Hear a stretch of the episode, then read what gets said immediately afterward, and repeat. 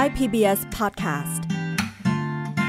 เชื่อมโลกให้กว้างไกล เชื่อมใจให้ใกล้กัน ชวนร่วมเดินทางไปกับเราสองคน พึ่งและพลอยในรายการเพื่อนสนิทค่ะ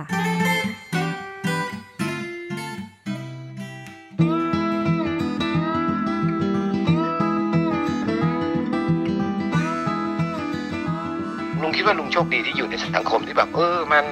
คนละไม้คนละมือคนละนิดคนละหน่อย เราไม่เดือดร้อนเลยนะรู้สึกเราได้ทำดีเพิ่มขึ้นโอ้สนุกสนานรายการเพื่อนสนิทวันนี้ จะชวนคุยเรื่องที่มีคนแถวนี้ไม่ค่อยจะชอบกินค่ะอ่าอ๋อเขาเกริ่นมาแบบนี้ก็รู้เลยสิว่าเป็นเรื่องของกิน ใช่แล้ว แล้วก็เวลาไปสั่งอาหารนะคะ จะต้องไม่เอาผัก วันนี้เราจะชวนคุยกันเรื่องนี้แหละค่ะ เรื่องที่เกี่ยวกับผักพัก อือ่ามจริง ๆ แล้วต้องบอกอย่างนี้ก่อนนะ ว่าพลอยไม่ได้ไม่ชอบกินผักนะพี่พึ่งพลอยก็แก้กิตัวนใช่ไหมแก้ตัว แค่กินบางผัก และบางผักเนี่ยเรารู้สึกว่ามันหาอร่อยยากอย่างคะน้าเนี่ย ส่วนใหญ่มันจะขมไง เราก็จะตั้งป้อมไว้แล้วว่า อืม มันขมแน่เลย เราก็จะไม่กิน จุดประสงค์ของการคุยกันวันนี้ค่ะ เราไม่ได้คุยกันถึงขั้นตอนการกินนะคะ แต่เราจะคุยกันถึงขั้นตอนการปลูก เพราะว่าขั้นตอนเนี้ยเป็นสิ่งที่พลอยไม่คุ้นเคยยิ่งกว่าการกินอีก ไม่ใช่แค่น้องพลอยไม่คุ้นเคยนะ พี่ก็ไม่คุ้นเคยเหมือนกัน ปกติก็เป็นสายกินค่ะไม่เคยเป็นสายปลูกอืมแต่ถ้าจะพูดถึงขั้นตอนการปลูกขั้นตอนการผลิตแล้วอะค่ะ ก็อยากจะชวนคุณผู้ฟัง ตามมา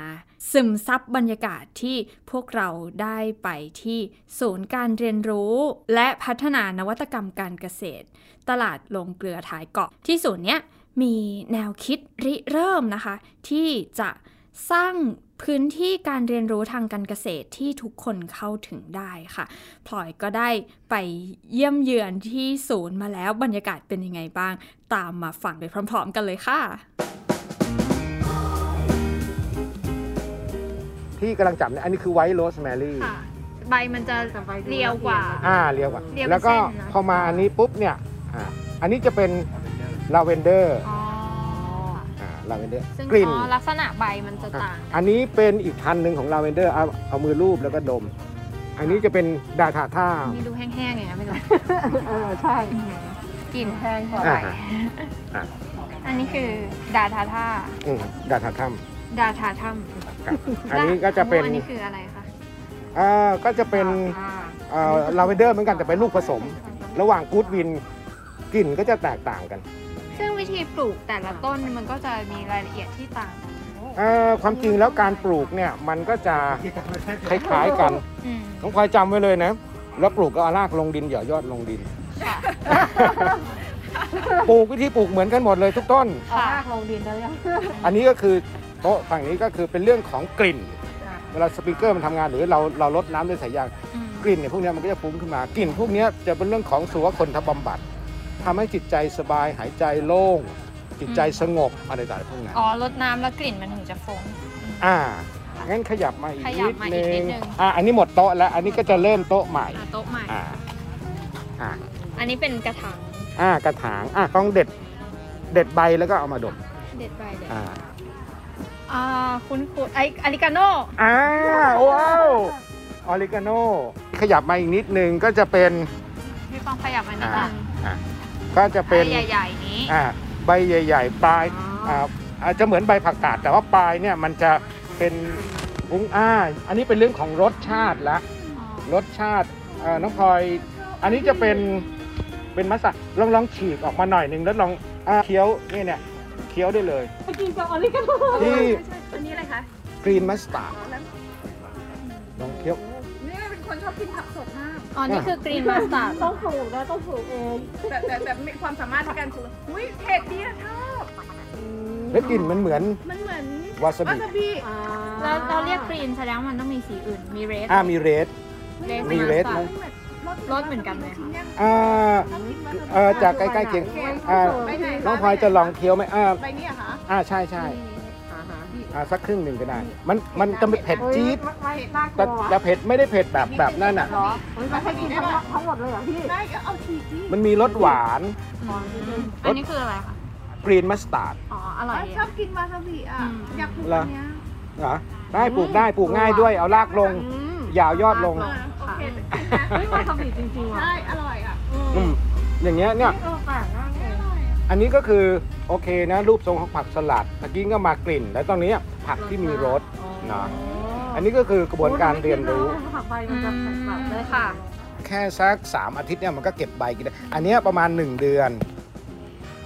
หมายถึงกรีนมัสตาร์ดแล้วล่ะคะ อ่าใช่ครับอ๋อ1เดือนเนี่ยแต่ว่าพอเริ่มโตมาเนี่ยเราเราก็เก็บกินได้แล้วอ๋ออันเนี้ยใบมันอ่อนเก็บตอนที่อ่อนๆเลยใช่ อ๋อๆแล้วอ่าต้นพวกนี้ก็อยู่ได้นานนะคือ เวลาเรานั่นปุ๊บเนี่ยเราเด็ดใบอ่าเด็ดแล้วมันก็จะงอกเราใหม่ อ่าใช่ก็คือเราเราไม่ได้ถอนต้น ค่ะเราก็เด็ดใบมากินอ่า อย่างนี้พวกนี้มีแมลงไหมคะเอ่อถ้ามัสกรีนมัสตาร์ดตรงเนี้ยก็แมลงจะชอบตัวหนอนจะชอบมาก อ๋อ แล้วเราจะทำยังไงดีคะได้แค่คนตาบอดมองไม่เห็นหนอนเอ่อต้องจะมีการไต่ขึ้นมาเอ่อเอ่ออย่างนี้ก็คืออาจจะเป็นความร่วมมือกับกับคนในครอบครัวเนาะช่วยกันดูแลอ่าโอเค งั้นอ่าอยากได้แอปหันหลังกลับอ่าอ่าอ่าหันหลังอ่ามาได้ทายโจทย์มากฮะคือคือคืออันนี้ไอ้เป็นทางเดินเนี่ยอ๋อมันก็จะมีโต๊ะผักเป็นแนวตลอดโอเคอันนี้คือคณะอ๋อคณะอ่าฮะคณะอันนี้เนี่ย เอ่อมันไอ้ที่จับอยู่นี่คือคณะเห็ดหอม มันมีคณะเห็ดหอมคณะฮ่องกง แล้วก็คณะธรรมดา คณะเห็ดหอมเนี่ยมันจะมีคล้ายๆก้านดอกอย่างเงี้ยงอกออกมาอ๋อเป็นใบนะครับอ่านี่ก็จะเหมือนงวงเป็นใบอ่าอ่าใช่ใช่อ๋อไออันนี้อ๋อตรงนี้ที่เหรมัอนคะกินได้ไหมคะไอกินดอได้กอเนี่ยร่อยอ่ามันดอกคะน้าเนี้ยกินได้กินได้แต่ว่ามันที่มันหน้าเล็กๆตาแค่เหมืนั้อนนเองอ๋อไม่ใช่ไอที่แบบหน้าตาเหมือนดอกกระหล่ำอ๋อไม่ใช่ไม่ใช่ มันแค่งอกออกมาจากใบ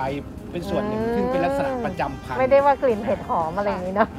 อ่าอย่างนี้อ่าอันนี้คือลำต้นลำต้นมันจะอวบอ้วนมาที่คณะฮ่องกงค่ะคณะคณะฮ่องกงเนี่ยโอ้ยราดน้ำมันจะหอยจะไม่มีงวงเหมือนกับแต่มันนั่นก็ อ๋อแล้วดอกมันจะออกมายังไงคะ อ่ามันจะไม่มีดอกงอกออกอ๋อมาอันนี้ไม่มีดอกอ่าฮะก็จะเป็นใบเน้นอ่าคณะฮ่องกงนี่เน้นใบ อือฮึแต่ว่าต้นอ๋อต้นจะไม่อวบจะไม่ไม่ป่องเหมือนกับคณะเห็ดหอมอ่าลำต้นอ๋อ จะเล็กกว่า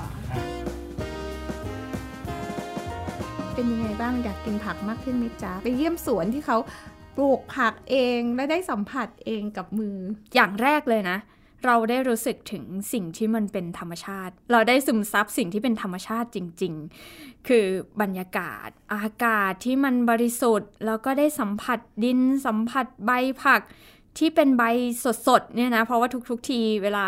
เรากินผักเนี่ย มันก็จะอยู่ในจานไงอืมเราจะเคี้ยวสัมผัสด้วยการเคี้ยวตักไปแล้วก็เคี้ยวเคี้ยวแต่อันนี้คือ เป็นใบที่ยังมีดิน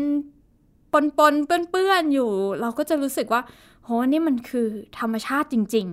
ความรู้สึกของพี่นะ คือ เวลาที่เราได้เก็บผักมาจากสวนน่ะแล้วกินเลยเฮ้ยมันเป็นความรู้สึกที่มันอ่าสดชื่นสดใหม่ ความกรุบกรอบเฟรชเนี่ยรู้สึกสดชื่นๆอืมถ้าพูดถึงการเกษตรเนี่ย พลอยรู้สึกว่ามันเป็นสิ่งที่ค่อนข้างไกลตัวพลอยมากพอสมควรเลยนะคะ หมายถึงว่าขั้นตอนการการปลูกการดูแลอะไรต่างๆอะเนื่องจากว่าพออยู่ในเมืองแล้วก็มีแต่รถยนต์อะมมีแต่รถมีแต่ตึก มันไม่ค่อยมีพื้นที่ที่เราจะได้สัมผัสดินสัมผัสต้นไม้ใบหญ้าอะไร เพราะฉะนั้นถ้ามาถามเรื่องการปลูกเรื่องผักเรื่องอะไรอย่างเงี้ยพลอยจะ ไม่รู้เรื่องเลยไม่สามารถตอบได้ แต่ว่าพอเราได้ไปเยือนที่ศูนย์การเรียนรู้แห่งนี้เนี่ยค่ะ มันทำให้พอได้เรียนรู้อย่างแรกเลยก็คือ ผักมันชื่อเหมือนกัน แต่หน้าตาไม่เหมือนกัน ที่ได้เรียนรู้ก็คือผิวสัมผัสไม่เหมือนกัน ใบกว้าง ใบแคบ หยักหยักอ่าใช่ แล้วพอได้เรียนรู้แบบเนี้ยมันทำให้พลอยเริ่มมีความหวังขึ้นมานะพี่พึ่งว่าคนตาบอดก็ทำการเกษตรได้นะ ถ้าเราได้รู้จักธรรมชาติของมันอะมว่า เออ มันหน้าตาเป็นแบบนี้ สิ่งถัดมาที่ได้เรียนรู้ก็คือ รสชาติของผักแต่ละชนิดไม่เหมือนกัน จริง ๆ แล้วถ้าคนตาบอดได้ลองปลูกผักกินเองก็ดีนะน้องพลอยเพราะว่า มันจะปลอดภัยด้วยเพราะว่าผักปลอดสารเนี่ยเดี๋ยวนี้ไปซื้อก็แพงใช่ไหมถ้ามีคนที่สนับสนุนคนตาบอดได้ไปเรียนรู้ในการปลูกผักอะ่ะก็จะเป็นประโยชน์มากเลย คือพลอยว่าก่อนที่เราจะไปพูดถึงการปลูกผักอะ่ะ เราต้องรู้จักมันก่อนนะพี่พึ่งอืมมันต้องมีศูนย์ศูนย์การเรียนรู้ที่ทำให้เราได้รู้จักก่อนว่าผักแต่ละชนิด มันหน้าตาไม่เหมือนกันนะ มันรสชาติไม่เหมือนกัน มันมีกลิ่นไม่เหมือนกันด้วย แล้วขั้นตอนถัดไปคือ ฉันชอบกลิ่นนี้อะฉันชอบรสนี้ แล้วฉันจะปลูกมันยังไง ซึ่งในศูนย์การเรียนรู้แห่งนี้เนี่ยค่ะ ลุงเทพก็ได้เล่าให้ฟังถึงแนวคิดที่ริเริ่มทำศูนย์การเรียนรู้ที่คนตาบอดเข้าถึงได้ ชวนมาฟังค่ะว่า แนวคิดของลุงเทพที่เริ่มต้นมาเป็นยังไงบ้าง สวัสดีครับ ผมลุงเทพครับ สุเทพกุลศรีก็อาชีพหลักแล้วก็เป็นเกษตรกรที่ปลูกพืชผักในระบบอินทรีย์นะครับทีนี้ไอ้ในอาชีพของทุกๆคนเนี่ยลุงเทพคิดว่ามันเอื้อต่อผู้อื่นได้ ถ้าหากว่าเรามีใจคิดเผื่อเขาสักนิดนึง การปลูกผักในถุงระหว่างบนโต๊ะเนี่ยลุงเทพก็พยายามที่จะเปลี่ยนจากที่ในแปลงกลางแจ้งตรงเนี้ยแล้วมาปลูกในภายใต้โรงเรือนทำให้สะดวกสบายมากขึ้นไอ้การปลูกผักในถุงระหว่างบนโต๊ะเนี่ย ลุงเทพเริ่มมาหลายปีแล้วคราวนี้ก็มันมาดูว่าในขณะที่เราทำตรงเนี้ย เออ ไอ้ที่เป็นถุงๆตรงเนี้ย มันสามารถสัมผัสได้อะไรได้ก็เลยคิดถึงผู้พิการทางสายตาเนาะว่า เออ ถ้าหากว่าอย่างเนี้ยเขานับได้หนึ่งสองสามก็คือมันเป็นมันเป็นรูปทรงที่มันเป็นเฉพาะของมันที่เป็นถุงถุงถุงที่วางเนี่ยนะครับ เอ่อ ก็เราคิดว่า เอ๊ะ ตรงนี้น่าจะเป็นประโยชน์สำหรับผู้พิการทางสายตา ปีที่แล้ว ผู้พิการทางสายตาก็ก็คือมาฝึก ลูกผักที่นี่ก่อนอ่าแล้วปลูกแล้วพอทำได้ทำได้กรุงเทพก็เลยมอบพื้นที่ที่เป็นโต๊ะที่มีวัสดุอุปกรณ์อะไรเรียบร้อยแล้วเนี่ยให้ทางสมาคมคนตาบอดจังหวัดปทุมธานีได้เริ่มทำตอนนี้ก็ตัดไปรอบหนึ่งนี้จะเข้ารอบที่สองแล้ว อาชีพอื่นๆ หรือกิจกรรมอื่นๆ ก็เหมือนกันคนอื่นก็สามารถที่จะคิดอย่างนี้ได้ ถ้าเราคิดว่าเอื้อต่อเขาเออในในงานที่เราทำอยู่นี่แหละอออาชีพที่เราทำอยู่ทุกวันนี่แหละ มันจะเอื้อเขาได้อย่างไร ถ้าเรามีคิดมีจิตใจที่จะเอื้อเฟื้อเผื่อแผ่เดี๋ยวมันหาช่องทางแล้วก็ เออ มันจะเอื้อต่อกันหรือว่ามีการแบ่งปันอะไรอย่างเงี้ย ทุก ๆ อาชีพสามารถช่วยกันได้น้องพลอยลุงเทพคิดอย่างนั้นจ้ะพี่ก็เห็นด้วยกับวิธีคิดของลุงเทพนะว่าเวลาที่เราทำอะไรอะทำสิ่งนั้นอยู่แล้ว แล้วเราคิดถึงคนอื่นด้วยอะมันจะทำให้เรารู้สึกว่าไม่ได้เป็นสิ่งที่ยุ่งยากกับชีวิต แล้วก็เป็นสิ่งที่เราทำแล้วเรามีความสุขด้วยนะน้องพลอย เพราะว่ามันเป็นสิ่งที่เราถนัด แล้วก็คิดถึงคนอื่นเพิ่มขึ้น อืม คือเวลาเราพูดว่าเราจะทำอะไรเพื่อสังคมเนี่ยโหมันดูยิ่งใหญ่เนาะอืมแล้วมันก็ดูยุ่งยาก แล้วมันก็ดูดูลำบากไกลตัวใช่ แต่ว่าถ้าเราเริ่มต้นจากจุดที่เราอยู่อะว่า เอ้ย เราถนัดสิ่งเนี้ย เราชอบสิ่งนี้ เรามีความรู้เรื่องนี้ แล้ว ไอสิ่งที่เรามีอะมันจะต่อยอดไปสู่การคิดถึงผู้อื่นยังไงได้บ้างจากจุดที่เรายืนอะเฮ้ยมันดูง่ายขึ้นนะใช่ เวลาที่เราเริ่มอะไรแล้วมันยากอะ่ะ มันจะมีอุปสรรคตัวหนึ่งคือมันเหมือนกับว่า หมดเออหมดแรงเออแต่พอเราเริ่มสิ่งที่เราทำอยู่แล้วทุกวันอะอย่างลุงเทพปลูกผักลุงเทพปลูกผักอยู่แล้วทุกวันอ่ามันใช่ไหคุ้นเคยนะใช่ว่าเขารู้อยู่แล้วว่าเออเราจะใช้ดินอะไรเราจะต้อง ใช้น้ำแค่ไหนปริมาณแค่ไหน เราก็ไม่ต้องไปหาอะไรใหม่อะอืมมันทำให้รู้สึกว่าเราอะอยากที่จะแบ่งปันในสิ่งที่เรารู้อะสู่คนอื่นแล้อะวการที่เราทำอะไรสักอย่างหนึ่งเพื่อคนอื่นน่ะหรือคิดถึงคิดถึงคนอื่นคือมันก็ต้องคิดอะไรที่มันพ้นไปจากสิ่งที่มันคุ้นเคยในทุกๆวันเหมือนกันนะ มันก็ต้องไปสู่อะไรที่ไม่คุ้นเคยอย่างลุงเทพก็จะไปสู่กลุ่มคนที่ไม่คุ้นเคยมคือกลุ่มของคนตาบอดคนพิการ พอมาอยู่ร่วมกันมาทำงานด้วยกันเนี่ยสุดท้ายแล้วมันก็คือมันต้องเรียนรู้ไปพร้อมกันเหมือนกันแหละลองไปฟังลุงเทพไหมว่า ในกระบวนการที่ชวนคนตาบอดมาปลูกผักเนี่ยลุงเทพต้องทำไงบ้าง ได้มีโอกาสประสานงานกับผู้พิการทางสายตาทางสมาคม แล้วก็มีโอกาสได้ได้ได้แลกเปลี่ยนกับน้องพลอยด้วยเนาะที่คุยกับน้องพลอยก็จะเป็นแรงบันดาลใจให้ลุงเทพแบบเอออยากจะขับเคลื่อนให้มันเป็นจริงมากขึ้นน่ะ ก็เลยทำมาจนถึงปัจจุบันนี้ก็โอเค อันดับแรกเลยเนี่ยที่จะเอื้อก็คือตัวโครงสร้างพื้นฐาน อย่างเช่นถ้าหากเป็นแปลงเลยเนี่ย เขามองไม่เห็นนะเนาะไม่รู้ระยะห่างผักมันจะเท่าไหร่เริ่มต้นจากตรงไหนอะไรตรงไหนนี่ตัวโครงสร้างพื้นฐานที่กรุงเทพสร้างไว้นะมันไปวางบนโต๊ะโต๊ะโต๊ะความกว้างกับขนาดเมตรห้าสิบยาวสามเมตร แล้วก็มันก็มีราวจับเขาก็จะอาศัยราวจับไอ้ตรงข้างๆ โต๊ะนี่แหละ เป็นเส้นนำทาง แล้วก็โอเคเทคนิคการปลูกเราก็บอกโอเค ให้เขาคำดูว่าโอเคถุงมันขนาดเส้นผ่าศูนย์กลางประมาณ 7 นิ้วเนี่ยอ่ามันเป็นทรงกลมอยู่นะก็สูงขึ้นมาประมาณสักคืบกว่าๆ แล้วก็เราก็เกลี่ยดินให้ทั่วแล้วก็กดเอานิ้วเนี่ยจิ้มลงไปตรงกลาง แล้วก็เอากล้าผัก ซึ่งมันเป็นต้นๆอยู่แล้ว ดึงขึ้นมาปุ๊บแล้วก็จับใส่เข้าไป แล้วก็สอนให้เขาเอากลบกบโคลนให้มิด ความจริงแล้วมันไม่ได้ยากเพียงแต่ว่าเขา เขาไม่มีโอกาสได้ลงมือ ไม่ยากเลยแล้วก็เขามีทักษะหนึ่งความตั้งใจเนี่ยสำคัญที่สุดนะโอเค ตัวโครงสร้างพื้นฐานที่เอื้อ ที่เขาทำให้เขาเนี่ยเดินได้อ่าหมายถึงว่าขับเคลื่อนลงไปได้เนี่ยนะ อันที่สองก็คือใส่ทักษะเข้าไปนิดเดียวแค่นั้นเอง เขาไปต่อได้เลย การปลูกไม่ยาก แต่ว่าไอการวางโครงสร้างพื้นฐานโอเค เราจะมีโต๊ะตรงนี้หรือเราจะวางกับพื้นคือสถานที่นะตัวตัวโครงสร้างพื้นฐานก็แล้วกันญาติพี่น้องอาจจะช่วยทำได้เซตอัพไว้ให้ก็รู้สึกว่าจริงๆ แล้วมันก็ไม่ใช่เรื่องยากจนเกินไปนะ เพียงแค่เป็นการทดลองที่เรียนรู้ไปด้วยกันจริง ๆ แล้วถ้าคนตาบอดมา มาปลูกผักอะ่ะมันมีกระบวนการที่คนตาบอดทำได้ในหลาย ๆ ขั้นตอนเนาะบางขั้นตอนก็อาศัยคนในครอบครัวช่วย สิ่งที่กรุงเทพเน้นมาก ๆ เลยก็คือเรื่องของโครงสร้างพื้นฐานเนาะอืมว่าเออจะออกแบบยังไงให้มันให้มันง่าย ถ้าโครงสร้างพื้นฐานมันง่ายแล้วก็คือว่าเป็นล็อกล็อกเป็นบล็อกบล็อกเป็นถุงถุงเราก็จะแยกแต่ละต้นแต่ละต้นได้ง่ายไงมพอมันเป็นแบบนี้ปุ๊บอืมเราก็ไปต่อได้แล้ว แล้วขั้นตอนถัดไปก็คือมันก็มันก็มาฝึกฝนน่ะพี่ว่ามันก็เป็นกระบวนการเดียวกันกับคนที่มองเห็นนะก็คือต้องมาศึกษาเรียนรู้สังเกตเนาะเพียงแต่ว่าใช่ถ้าเราอยู่กับผักทุกวันน่ะเราก็จะสังเกตได้ว่าวันนี้มีความผิดปกติอะไรเกิดขึ้นกับใบบ้าง ถ้าคนที่มองเห็นก็อาจจะใช้ตามองใช่ไหมแต่คนที่มองไม่เห็นก็อาจจะใช้มือสัมผัสลงไป ก็จะรู้ว่ามันมีความผิดปกติอะไรเกิดขึ้นนะ เราต้องเปลี่ยนอะจากการที่เราสังเกต การเจริญเติบโตของผักด้วยสายตา เปลี่ยนมาเป็นสัมผัสด้วย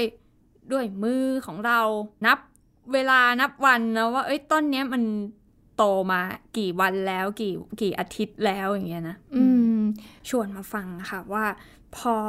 คนตาบอดได้เรียนรู้การปลูกผักแล้ว มันเกิดอาชีพใหม่ แล้วมันมีประโยชน์ มันสร้างคุณค่ากับชีวิตสร้างความรู้สึกอะไรขึ้นมาได้บ้าง เราก็คิดในบริบทของ คนทั่วๆไปเงี้ยเออมันเอื้อต่อเขาเราก็ดีใจแล้วล่ะเราก็โอ้เออเป็นปลื้มล้วที่ที่สามารถนะ แต่ว่าไอ้ไอ้เรื่องของความรู้สึกว่าโอเค คนทำก็ก็จะมีความสุขมีทักษะมากขึ้น มีมีช่องทางก็จัดงานดิโลกระทางสมาคมคนตาบอดปทุมธานีก็มา แล้วเขาระบายความในใจว่าช่วงโควิด อย่างเงี้ย การไปไปออกร้องเพลงที่จะหารายได้ ก็ลำบากมากขึ้นถูกแย่งชิงพื้นที่มากขึ้นนะ แล้วก็ไอ้สลากออนไลน์ตรงนี้ มันก็ทำให้เขารู้สึกว่าทุก ๆ กิจกรรมที่ที่พอที่จะเป็นรายได้ของคนพิการทางสายตาเนี่ย มันก็เลยถูกแย่งชิงออกไปเขาเออพอฟังแล้วลุงเทียบแบบโอ้ยมันมันรู้สึกมันมันมันมันมันแย่เนาะในในสภาวะที่เขาเองก็แย่อยู่แล้วเนี่ย ไม่ว่าจะนั่งวีลแชร์ ไม่ว่าจะพิการทางสายตาอะไรก็แล้วแต่ แล้วก็มามามาถูกเบียดบังเขาก็เลยบอกว่าโอเค พอ พอมามีโอกาสได้ปลูกผักตรงเนี้ย พวกเขาดีใจมาก ว่าลุงเทพเนี่ยเป็นปลื้มเลย เขาดีใจที่หนึ่งเป็นโอกาสแล้วก็ให้ให้ให้เขาได้ทดลองทำแล้วเขาก็ทำได้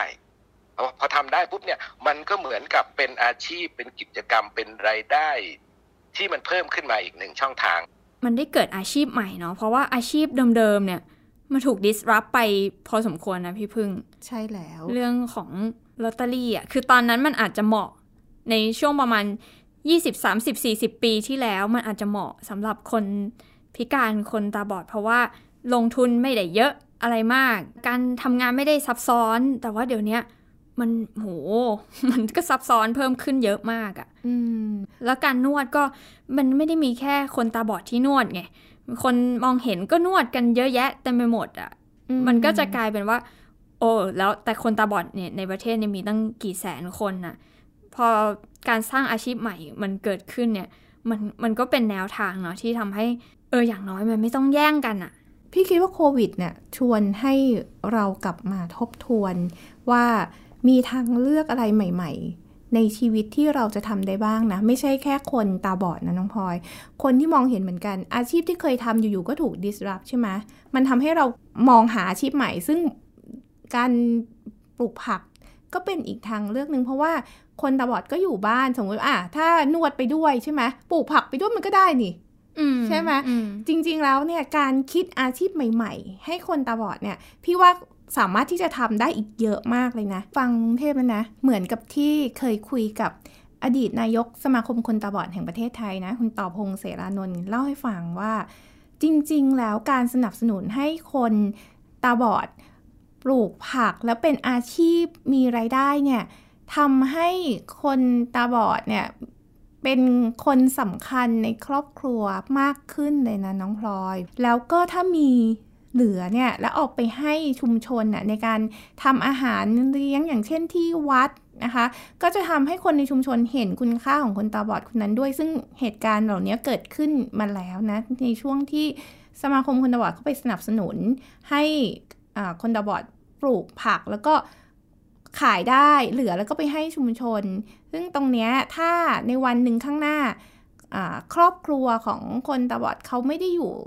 ตรงนั้นแล้วเนี่ยคนในชุมชนก็ยังเห็นความสำคัญของคนตาบอด แล้วก็เขาก็ยังสามารถที่จะอยู่ร่วมในชุมชนตรงนั้นได้ พี่ว่าการปลูกผักมันก็นำไปสู่ การยอมรับการสร้างคุณค่า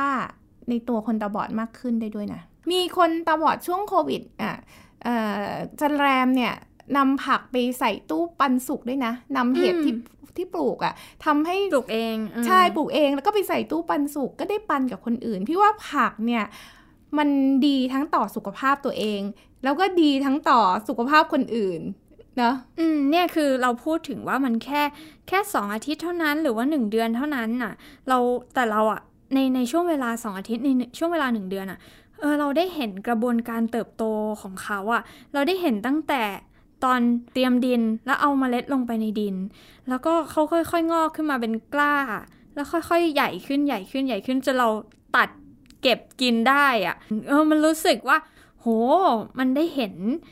กระบวนการว่ากว่ามันจะมาเป็นจานให้เราได้กินเนี่ย กว่าจะมาเป็นผักที่เราได้กินกันมันที่มาที่ไปมันเป็นยังไง เราเริ่มรู้สึกว่าถ้า กระบวนการที่มาของมัน เราใช้ปุ๋ยดีๆ มาจากธรรมชาติ เราใส่ใจเราปลูกแบบอินทรีย์อย่างเงี้ยเออเป็นผักออร์แกนิกอย่างเงี้ยเราเราก็ก็อยากกินนะเออมันสดอืมมันสะอาดอะเคยคุยกับคนตาบอดนะว่าเขาอะรายได้ไม่เยอะ การที่เขาจะไปซื้อผักออร์แกนิกแท้ที่เป็นผักอินทรีย์ปลอดสารเลยอะมันราคาสูงนะน้องพลอย เขาก็เลยเข้าไม่ถึงผักที่ ปลอดภัยอืมถ้ามีคนตาบอดเริ่มที่จะปลูกผักกินเอง แล้วก็มีคนในครอบครัวร่วมสนับสนุนร่วมดูแลไปด้วยกันน่ะ คนในครอบครัวก็จะได้กินผักที่ปลอดภัยด้วยนะอืมจริง ๆ พอพี่เล่าแบบเนี้ยพลอยนึกถึงที่ลุงเทพบอกเลยค่ะว่า กว่าผักอินทรีย์จะมาถึงเราให้เราได้กินเนี่ยโหมันผ่านกระบวนการขั้นตอนนะกว่าจะเอาผักไปส่งขึ้นบนห้างกว่าเราจะไปซื้อมา คือความสดอะ่ะ มันก็ไม่เหมือนเราตัดตรงนั้นเลยแล้วก็กินเลยทันทีอะไอ้ผักที่ตามในห้างหรือว่าตามในตลาดเนี่ย กว่าจะมาถึงกว่าจะมาวางขายได้เนี่ยสองถึงสามวัน เพราะวันตัดวันหนึ่งเอามาคัดแยกตัดแต่งกว่าจะเตรียมส่งได้อีกวันหนึ่งแล้ว ก็หาขนส่งมาอีกเออเออเดินทางขนส่งมาอีก แล้วกว่าจะมาวางบนเชลอาจจะมาหรือมาวางบนร้านขายเลยมันสามวันเข้าไปแล้วแต่นี่มาซื้ออ๋อตัดตอนนี้นะเออบ่ายๆหน่อยนึงพอตกเย็นนี่ขึ้นโต๊ะได้แล้ว เราจะได้ความสดของผัก ความสดของผักแล้วก็รู้ว่าอ๋อกระบวนการปลูกที่นี่เขาไม่ได้ใช้ปุ๋ยเคมีเลย ไม่ได้ใช้สารเคมีได้ความปลอดภัย หลังจากลุงเทพได้ทดลองออกแบบศูนย์ ให้คนตาบอดเข้าถึงได้เนี่ย โดยที่ลุงเทพก็ไม่ได้ทำคนเดียวนะพี่พึ่งก็มีคนตาบอดเข้ามาร่วมกัน มีสมาคมคนตาบอด จังหวัดปทุมธานีก็เข้ามาร่วม ซึ่งตอนนี้ค่ะผ่านมาหนึ่งปีแล้ว ชวนมาฟังค่ะว่าเป็นยังไงบ้าง ตอนนี้โอเคพื้นฐานมันมีละ คนทำได้ คนตาบอดทำได้ แล้วก็ จะขยับไปไง ขยายเป็น scale up ขึ้นมานะทางผู้ค้าเนี่ยร้านร้านอาหารเกาหลีเนี่ยมารับซื้อถึงที่เลยเขาก็เขาก็ happy อะส่วนใหญ่ที่เขาต้องการเนี่ยก็คือเป็น mini cos กับ red oak นะเพราะนั้นไอ้เรื่องราวของผักหนึ่งต้นเนี่ยมันมีที่มาที่ไป มันทำให้ไปอิ่มถึงผู้บริโภคด้วย คนกินก็รู้สึกเฮ้ยเขาเขามีส่วนร่วมอะเขามีส่วนร่วมทีนี้มันเลยกลายเป็น story แต่ว่ามันไม่ storytelling ละมันเป็น story doing อีกหน่อยเนี่ย มันจะมีผัก ผักที่บรรจุถุง ถุงละสองขีดครึ่งหรือครึ่งกิโลอะไรพวกเนี้ยของสมาคมคนตาบอดเริ่มต้นจากสมาคมคนตาบอดปทุมธานีก่อน แล้วมันจะขยายไปได้ยังไงทีนี้ก็จะมีน้องๆ คนรุ่นใหม่คนหนุ่มสาวทั้งนั้นเลย เออเนี่ยอาสาแบบโอเคจะเอาไปวางตรงนี้อ่าอ่าเป็น อะไรที่ที่สถาบัน AIT เองก็บอกว่า โอเค งั้นเเขาจะไปช่วยกันสร้างช็อปซึ่งเป็นเป็นช็อปอาหารปลอดภัยอาหารที่เป็นพืชผักผลไม้ที่เป็นอินทรีย์อย่างเงี้ยนะก็จะเป็น shop เฉพาะเลย แล้วก็มี corner ของของผู้พิการทางสายตาตรงนี้ ถ้าหากว่ามันมีอย่างเยอะๆเนี่ยก็จะช่วยให้ผู้พิการทุกๆส่วนเนี่ยสามารถเข้าถึงอาชีพอีกอาชีพหนึ่งก็คืออาชีพทางการเกษตร ซึ่งมันจะได้ทั้งอาหารได้ทั้งความเพลิดเพลินเนาะแล้วก็เป็นรายได้ด้วย เราพูดถึงคุณค่าเนาะที่สังคมก็ได้เห็นจากคนตาบอด แล้วตัวคนตาบอดเองก็ได้รู้สึกถึง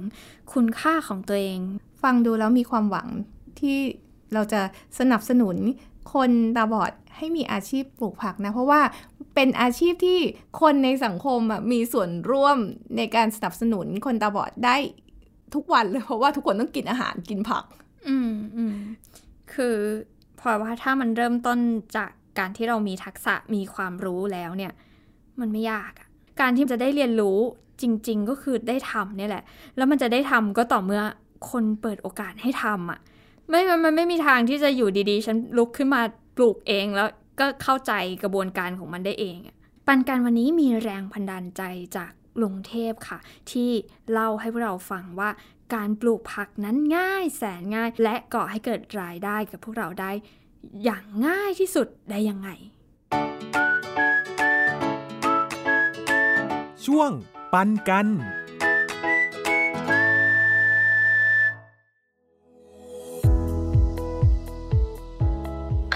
ไม่ยากที่แค่สองตารางเมตร เราไปซื้อไอ้โต๊ะโครงเหล็กไม่ค้าตลาดนัดนะ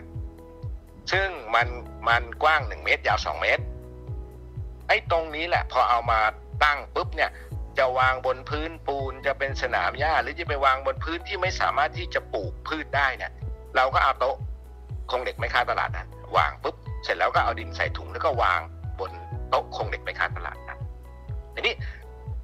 บนพื้นที่หนึ่งเมตรคูณสองเมตรเนี่ยผักสลัดผักคะน้าผักกวางตุ้งผักอะไรก็แล้ว แต่ผักที่อายุสั้นอะ มันก็จะวางได้ตารางเมตรละยี่สิบห้าต้นสองตารางเมตรก็ได้ห้าสิบต้นละห้าสิบต้นนี้ถ้าหากว่าเรามาคำนวณรายได้กัน สมมติว่าต้นหนึ่งโอเค เฉลี่ยเฉลี่ยนะ ต้นละหนึ่งขีด เพราะนั้นหนึ่งตารางเมตรเนี่ย ก็จะได้เท่ากับประมาณสองกิโลครึ่ง เราก็ตีซะว่าสองกิโลพอเผื่อเหลือเผื่อขาดเพราะนั้นโต๊ะหนึ่งก็จะได้สี่กิโลสี่กิโล ผักสลัดเราขายปลูกโดยที่ไม่ได้ใช้สารเคมีไม่ได้ใช้ปุ๋ยเคมีตรงนี้ เราขายโลละร้อยห้าสิบเพราะนั้นในพื้นที่สองตารางเมตร เราได้สี่กิโล ได้เท่าไหร่ละหกร้อยบาท สมมุติว่ามีพื้นที่เป็นโมเดลรายได้เล็กๆกันละกัน สมมุติว่าเรามีอยู่สี่โต๊ะ ก็เป็นแปดตารางเมตรเห็นไหมทีนี้เราจะเฉลี่ยยังไงให้ผักเรามีขายตลอดตลอดทั้งเดือนเลย เดือนหนึ่งก็จะมีสี่อาทิตย์ ทีนี้เราปลูกอาทิตย์ละอาทิตย์ละหนึ่งโต๊ะ อาทิตย์ที่หนึ่งแล้วก็ปลูกเป็นหนึ่งโต๊ะ อาทิตย์ที่สองก็ปลูกเองหนึ่งโต๊ะ อาทิตย์ที่สามปลูกเองหนึ่งโต๊ะ อาทิตย์ที่สี่ก็ปลูกเองโต๊ะ พอครบที่สี่ปุ๊บโต๊ะที่หนึ่งตัดได้ ครั้นี้มันจะมีผักออกทุกๆทุกๆอาทิตย์ใช่ไหมไม่ใช่ปลูกทีเดียวสี่โต๊ะเลย บางทีมันขายไม่ทันกินไม่ทันไง ถ้าเราปลูกตรงนี้ตรงนี้ลุงเทพจะเรียกว่าเป็น crop management หรือบริหารรอบการปลูกทีนี้สมมุติว่าอาทิตย์แรกเลยวันที่หนึ่งเราปลูกโต๊ะที่หนึ่งเราปลูกแล้วเรารู้แล้วว่าผักที่จะอยู่บนโต๊ะเราเนี่ย หรืออยู่ที่ที่ในแปลงเราเนี่ย มีอายุ 30 วันที่จะเก็บเกี่ยวได้ พอปลูกวันที่หนึ่งเนี่ย เราก็โพสต์ขายเป็นการปรีออเดอร์โอเค สมมุติว่าโอเค เราได้อาทิตย์ละ 600 บาท เดือนหนึ่งก็2,400อันนี้แค่แค่สี่โต๊ะแค่8ตารางเมตร อันนี้เออ เราปลูกแล้วมันได้ผลมีพื้นที่หน่อยหนึ่งก็ขยับขยายไป ผลสุดท้ายจากไอ้ไอ้ฟาร์มที่ปลูกหลังบ้าน เอาไว้กินเองเอาไว้แบ่งปันตรงนี้ มันก็กลายเป็นธุรกิจเล็กๆขึ้นมา มันสามารถเริ่มได้ตั้งแต่เอ่อพื้นที่เล็ก ๆ พื้นที่ในเมืองนะอะบอกว่า 2 ตารางเมตรขึ้นไปนี่ทุกคนสตาร์ทได้หมด Thai PBS Podcast พอฟังแล้วพลอยอยากจะไปปลูกผักขึ้นมาทันทีเลยนะพี่พึ่ง ปลูกแล้วต้องกินด้วยนะ เอ้ยกินกินกินจริง ๆ แล้วพลอยชอบกินผักสลัดนะ พวกมัสตาร์ดกรีนโอ๊กเรดโอ๊กอย่างเงี้ยก็ชอบกินนะ อยากให้คุณผู้ฟัง จบรายการนี้แล้วไปศึกษาวิธีปลูกผัก แล้วก็ทดลองปลูกผักไปด้วยกันค่ะ ส่วนวันนี้เราสองคนลาไปก่อนแล้วนะคะ สวัสดีค่ะ สวัสดีค่ะ ถ้าหากว่าหลายๆคนทำที่พอจะทำได้เนี่ยแล้วทำทำทำกันเท่าที่ทุกคนที่ทำได้เนี่ยพอทำขึ้นมามันเกิดอะไรขึ้น มันเกิดความมั่นคงทางอาหารเกิดขึ้น ติดตามฟังรายการได้ที่เว็บไซต์ thaipbspodcast.com และ YouTube Thai PBS Podcast ฟังทางแอปพลิเคชัน Thai PBS Podcast Spotify Google Podcast Podbean SoundCloud และ Apple Podcast กดติดตามเป็นเพื่อนกันทั้ง Facebook Twitter Instagram และ YouTube Thai PBS Podcast แค่ฟังความคิดก็ดังขึ้น